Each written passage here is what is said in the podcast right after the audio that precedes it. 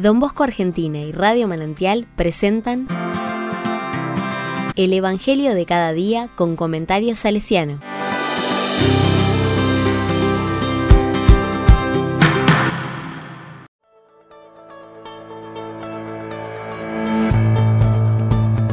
Martes 25 de octubre de 2022. ¿A qué se parece el reino de Dios? Lucas 13, del 18 al 21. Jesús dijo, ¿A qué se parece el reino de Dios? ¿Con qué podré compararlo? Se parece a un grano de mostaza que un hombre sembró en su huerta. Creció, se convirtió en un arbusto y los pájaros del cielo se cobijaron en sus ramas.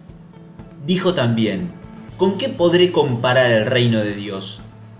Se parece a un poco de levadura que una mujer mezcló con gran cantidad de harina hasta que fermentó toda la masa.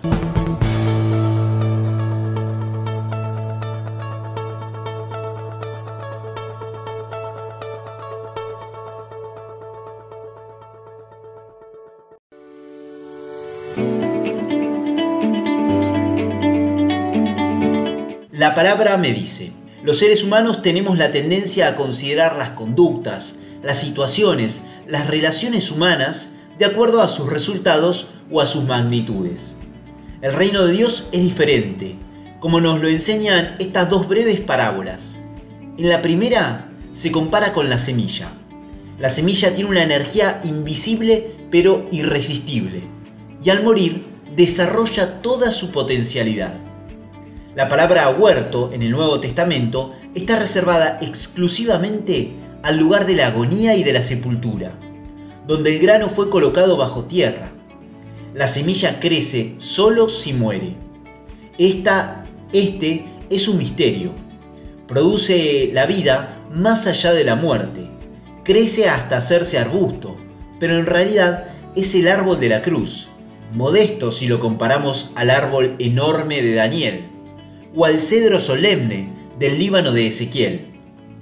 En resumen, el reino es el mismo Jesús no es grande, sino pequeño. No es importante, sino desechable. No está en la ciudad, sino afuera, y muere. Pero así revela la escondida capacidad de la semilla. Al morir, da vida, germina, crece y se hace arbusto. A este arbusto pueden venir las aves del cielo, es decir, todos los pueblos que acuden para hacer sus nidos en el árbol que es el verdadero Israel el anidamiento de estas aves en el arbusto representa a la palabra, que puso su morada entre nosotros. Ella es semilla arrojada y crecida en el árbol de la cruz, donde todo hombre encuentra su morada en la gloria de Dios. La segunda parábola juega con la potencia de la levadura. En realidad es tan solo harina vieja y podrida, es decir, religiosamente impura. Por eso debe desaparecer, para que pueda celebrarse la novedad pascual. Es la muerte que debe ceder el paso a la vida. Sin embargo, la eficacia del reino no es una eficacia mundana, sino la continuación de la historia de aquel que fue rechazado y escondido en la gruta del huerto. El que quiere ver la gloria mezcla la pequeña levadura dentro de la harina, que se dispersa y difunde, y finalmente hace fermentar toda la masa. Esta levadura, que es la sabiduría del crucificado, se opone a la sabiduría mundana, que es la levadura de los fariseos. Solo así la masa del mundo transformará toda la masa y hará crecer desde su poquedad y humildad. La salvación, mientras dura el tiempo de la paciencia de Dios, siempre tendrá los rasgos del rostro del Hijo del Hombre crucificado, el más pequeño entre todos. Y nosotros, ¿No tenemos la tentación de considerar el reino con la medida de los reinos humanos? Muchas veces tenemos la paciencia de Dios para esperar lo que tarda en llegar o pretendemos resultados inmediatos, al menos por un rato y sin que tengamos que recurrir a la esperanza cristiana.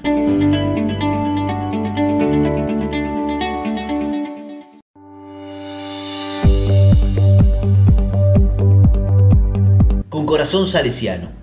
Don Bosco comenzó a construir el reino de Dios ya desde niño. No le importaba el número de chicos que acudían a su encuentro.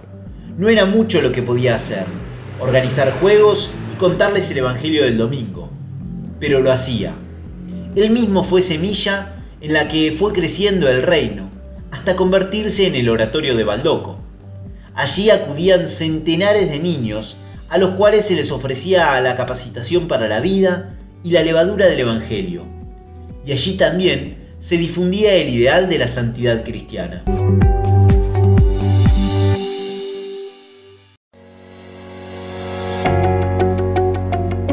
A la palabra le digo, Señor Jesús, te damos gracias por las pequeñas cosas que pueden hacer también los pequeños. Tu reino no se vale de ejércitos ni de armas poderosas. Te damos gracias por la potencia de la semilla que tú mismo plantaste en la tierra. Amén.